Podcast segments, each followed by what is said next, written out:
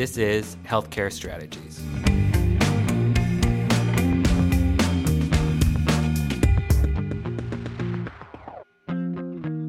Hello, and welcome to Healthcare Strategies. I'm Anuja Vaidya, Senior Editor and Special Events Lead at mHealthIntelligence. Growing alongside the COVID 19 pandemic is a mental health epidemic that many worry will last years after the public health emergency has ended. The pandemic brought with it social isolation, uncertainty, and economic hardships, which spurred mental and behavioral health struggles to new heights. Research shows that to cope, many turn to alcohol and other substances. Dr. Jasleen Chhatwal, Chief Medical Officer at Residential and Outpatient Treatment Center, Sierra Tucson, is joining us to discuss the growing trend of self medication among US adults, how the COVID 19 pandemic has impacted it, and what providers can do to address the issue. Dr. Chhatwal, thank you so much for coming on to the Healthcare Strategies podcast today. Thank you for having me, Anuja. Great. So, first, could you just briefly describe Sierra Tucson and its work? So, Sierra Tucson has been a mental health facility and especially an addiction treatment facility in Tucson, Arizona for about 40 years now. Sierra Tucson was started as a labor of love by our founder and has continued to have impact in the addiction space, not only in Arizona, but across the country. At this point, we have grown into an inpatient, residential, as well as outpatient mental health and addiction treatment facility. We have people who come from all across the US to spend a few weeks with us in treatment and really start to dig deep into the root causes that keep them stuck, whether it be in the realm of mental health, trauma recovery, addiction recovery, or also recovery from chronic pain. So we pride ourselves in really working with the whole person, being able to address both mental health, addiction, and then also physical health needs as they arise, and really being able to provide integrated care in that way. Another really important element of Sierra Tucson treatment is integrative treatment, which is using all holistic complementary options that are available to us to help people on their journey of healing. So I'm glad to be here to represent Sierra Tucson and then talk to you about this really important issue of how the pandemic has impacted mental health and addiction treatment. Absolutely. It sounds like Sierra Tucson is really immersed in this arena.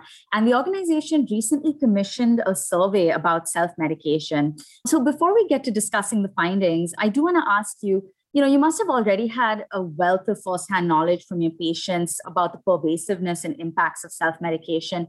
So I'm curious, what drove Sierra Tucson to gather this data in the first place? That's a great question. I think we were trying to put together a survey that essentially just got a sampling of US adults and tried to understand how people were coping with the mental health impacts that we were noticing in our patients. We were also concerned that we may start seeing that second pandemic or the second wave of mental health impact. And so trying to assess how we should develop our programming or change things in how we deliver care or even you know increase access to care for others who need it. And so i think the survey came out of just trying to assess how people were doing especially in the addiction realm. Like you said we did have some firsthand information about the fact that people were struggling more because they were working from home and isolated from their loved ones. And even when maybe the lockdowns ended, people were scared to go out and still did not have their normal coping mechanisms available to them. And so we wanted to try and get a sense of how people were coping, not really knowing what the answer was going to look like. Absolutely. So let's dive into some of those answers, some of those results. So, can you share with us who you were surveying, a little bit about your process, and then of course, you know, what were some of the key trends that the survey uncovered about self-medication in the US? Yeah, so we used a company called Ipsos IPSOS that actually conducts a lot of online surveys. They're probably one of the largest surveying organizations in the world, it seems. And they ended up doing the survey for us. We were just wanting to capture adults in the US, and we had thought working adults would be a good population to try and assess because they're usually the people who are struggling to balance the responsibility of needing to go to work to maintain their livelihood and their families, but then may still be struggling because of having to work throughout the pandemic. Mm-hmm. And so I think it ended up being a sampling of a thousand plus people, 100% of who had worked at some point or the other during the pandemic. And so I think about 80% had been employed throughout, and the remaining had been employed at different parts of the pandemic. Absolutely. So, did the findings sort of help shed any more light on how the COVID 19 pandemic has affected mental health and then, as a result, substance abuse disorders across the country? Yes and no. So, I think, like you asked earlier, we did already know that people were struggling. So, it actually helped solidify that knowledge that mm-hmm. even in this really random sampling of a thousand plus people, people were struggling mm-hmm. and that folks were having difficulty really using their normal coping mechanisms. And then one of the other pieces that was maybe a little bit surprising was to what degree people were actually using alcohol, cannabis, or mm-hmm. marijuana, and then other drugs to cope. We had expected that people were struggling to cope, so that wasn't maybe as much of a surprise. Mm-hmm. But the part that was more surprising was the ways in which they were doing it. And then, especially the fact that they were continuing to use that alcohol and cannabis and sometimes other drugs also during the workday. Mm-hmm. I think we'd all read in the news about how alcohol sales went up, people were getting home delivery of alcohol. So I think you know the data maybe the numbers were not as surprising but the fact that people were doing this during the workday and possibly when they you know may even have had kids at home that was the part that was really more shocking to me mm-hmm, mm-hmm. so not so much the fact that this was a way people were coping with the pandemic but sort of the manner in which it was being done or the times of the yeah absolutely. Was there anything else that really kind of took you by surprise? Anything else really unexpected that um, stood out in the results of the survey? I think the other thing that for me stood out was the fact that people in terms of the coping mechanisms they were using there was a smattering of multiple different things that we all expect people to do like listen to music go for a walk etc but the surprising element was how few of them were actually reaching out to a mental health professional. Mm. and so it seemed like there were only 13% of people who had newly reached out to a mental health practitioner. Um, and even in that case they weren't getting all the help that they could. And so really noticing that as much as we knew that people needed to get help and they recognized there was something that wasn't feeling okay for them, they weren't using the the number one resource one would think of. Mm-hmm. Like if I, as a physician, think of somebody struggling with mental health, I'm like, oh, go get a therapist, go see a doctor. Mm-hmm. And it seemed like that's not what they were doing. Right. So, data on the state of self medication, on substance abuse, on mental health conditions is only increasing. I mean, we've seen so many studies and reports coming out over the course of the pandemic but ultimately, these data points really press forward the urgent question that I want to put to you now, which is what can the healthcare system do? What needs to be done to curb this rising trend? And how specifically is Sierra Tucson joining in the effort? Oh, that is the million dollar question. I think as healthcare providers, more than anything else, we have to continue our effort to continue to reduce stigma and let people know how this is not a unique challenge to be facing. I think really normalizing the issue has become important. And I really think a lot of media organizations, including your podcast here, to really shine a light on mental health and highlight how mental health and addiction issues are popping up and coming up for so many people who previously may have struggled and even those who previously may not have struggled. And so I think that's one of those pieces where, as a healthcare organization, we've been trying to do a lot where we host webinars almost every week to two weeks, putting out information. We've been doing social media campaigns to try and reduce stigma. So I think that being one of the important drivers Another thing that healthcare organizations should do is also make sure that we're prioritizing the health of our employees and our workers because we know that we are that group that also has worked throughout the pandemic. Mm-hmm. And we definitely need to sort of take care of ourselves, put our masks on first before we put the mask on our fellow passengers, like the airplane safety protocols say. And I think similarly in the healthcare system, really moving towards mental health and addiction parity, which means that healthcare organizations should continue to push insurance companies to get equal treatment so that mental health care and addiction treatment is covered as well as physical health treatment is covered. I know that a lot of states across the country are working on that. And in Arizona, we've done a lot of work around that. And so that is also a way all healthcare professionals in the future, I think, need to continue to push for being treated equally for mental health. Um, large organizations, including healthcare organizations, can also make sure that their insurance covers that for their employees. Because mm. you want to make sure that you have a really good mental health coverage plan in the insurance that you're offering to your employees because that's really the way people will reach out for help. And we know that folks struggle in figuring out how to go to somebody and how to afford the care if it's not in network for them. I can continue to go on with those points, but starting with some of these really important pieces initially, and then for all of us to continue to educate ourselves if we're not in the mental health space and start to really understand how mental health is half of all health Mm-hmm. You could have the fittest body and just have all your lab values right in the middle of normal when you do your mm-hmm. blood tests with your doctor. But mm-hmm. if you are feeling depressed or you're overtly anxious for the situation, you're not being able to function because of the stress of today's world, then that's really going to leave all that physical health to the side because you're not being able to enjoy your life or operate in your life to the, your fullest capabilities.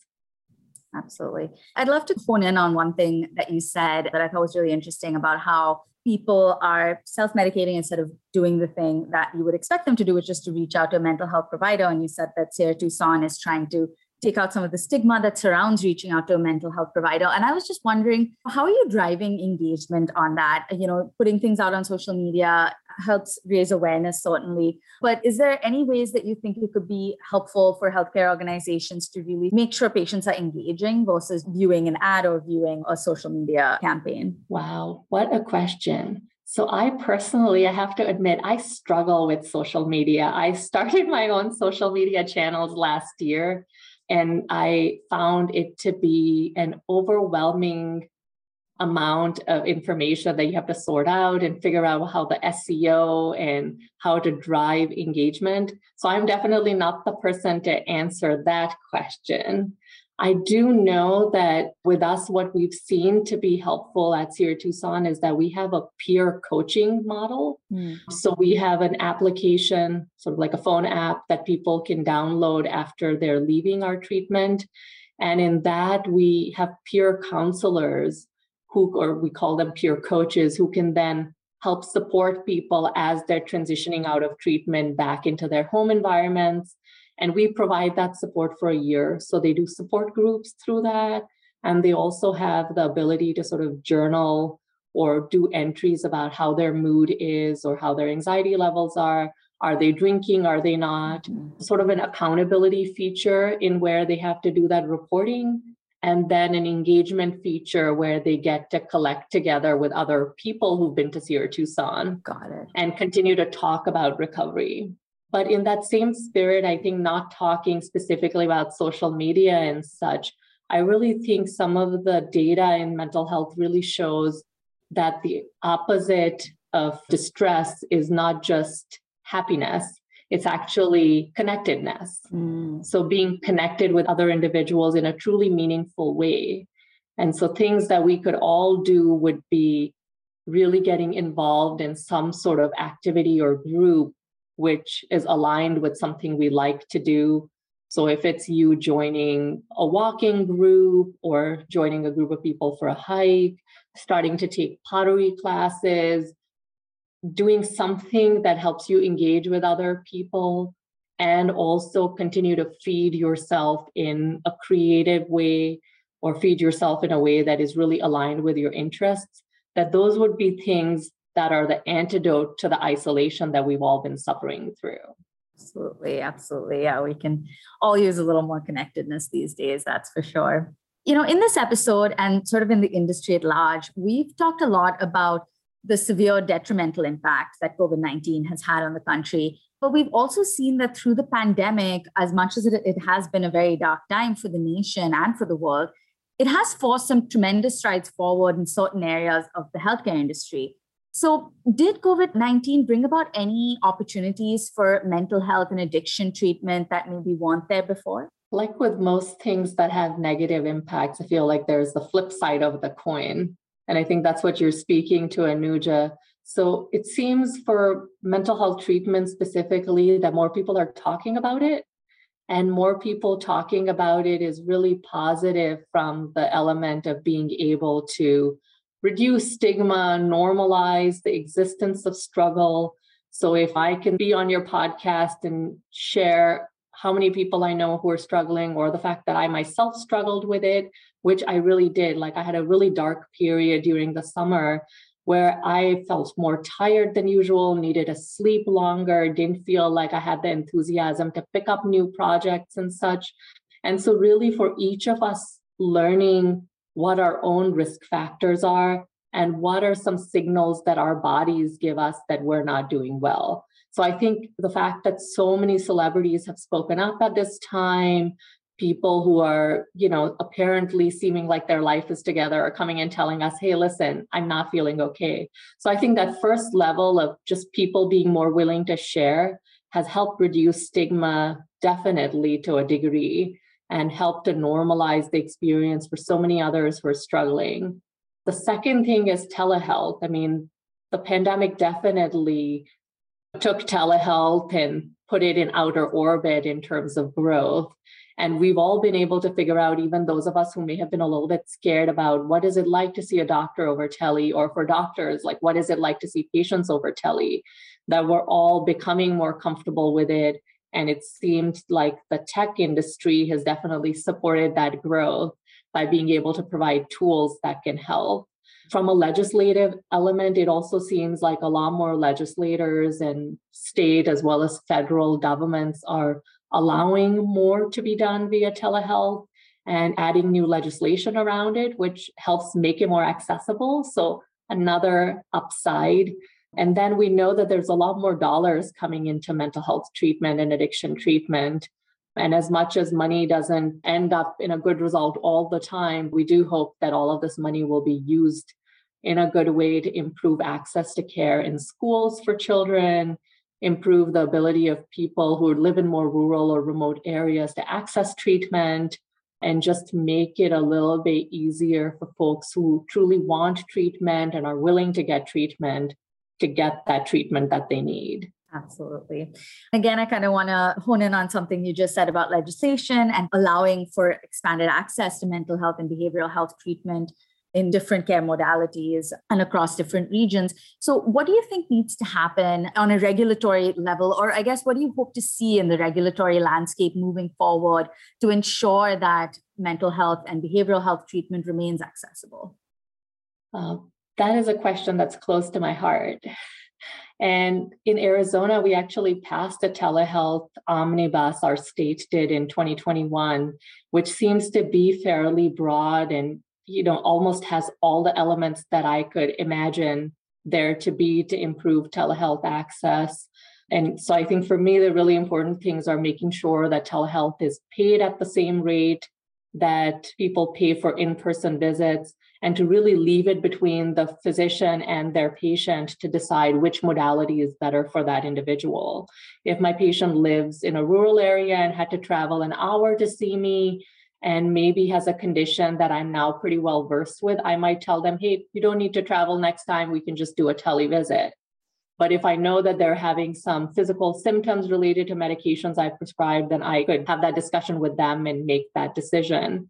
Another thing that I think would continue to be helpful, especially in the mental health realm, is for our older patients that a lot of regulation and legislation should continue to allow for audio only telehealth. And that is basically that instead of adding the video element, that you can call your patient over the phone or the patient can call you over the phone and you can do the encounter in that way. It's not an ideal way to do it, But for some of our patients who may be more challenged by technology, and me saying older patients, I don't intend to be ageist. It just seems like that is an experience that some of the older patients who are in the geriatric population, some of them have not had as much access to technology as our millennials who've been growing up with it. I mean, I definitely didn't have a smartphone when I was growing up.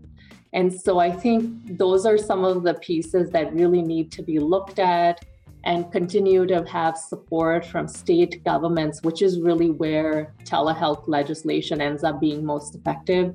Because even learning from the Parity and Addiction Equity Act that was passed in 2008, we know that you can pass the most beautiful thing at the federal level, but unless it's replicated at the state level and then rules are made at the state level in accordance, it just doesn't pan out as well as it could. Right, absolutely. Well, here's hoping some of those changes become more permanent this year and beyond. That's all the time we have for today, but thank you so much for sharing these insights, Dr. Chhatwal. It's been a pleasure having you on the podcast. Thank you so much for having me, Anuja.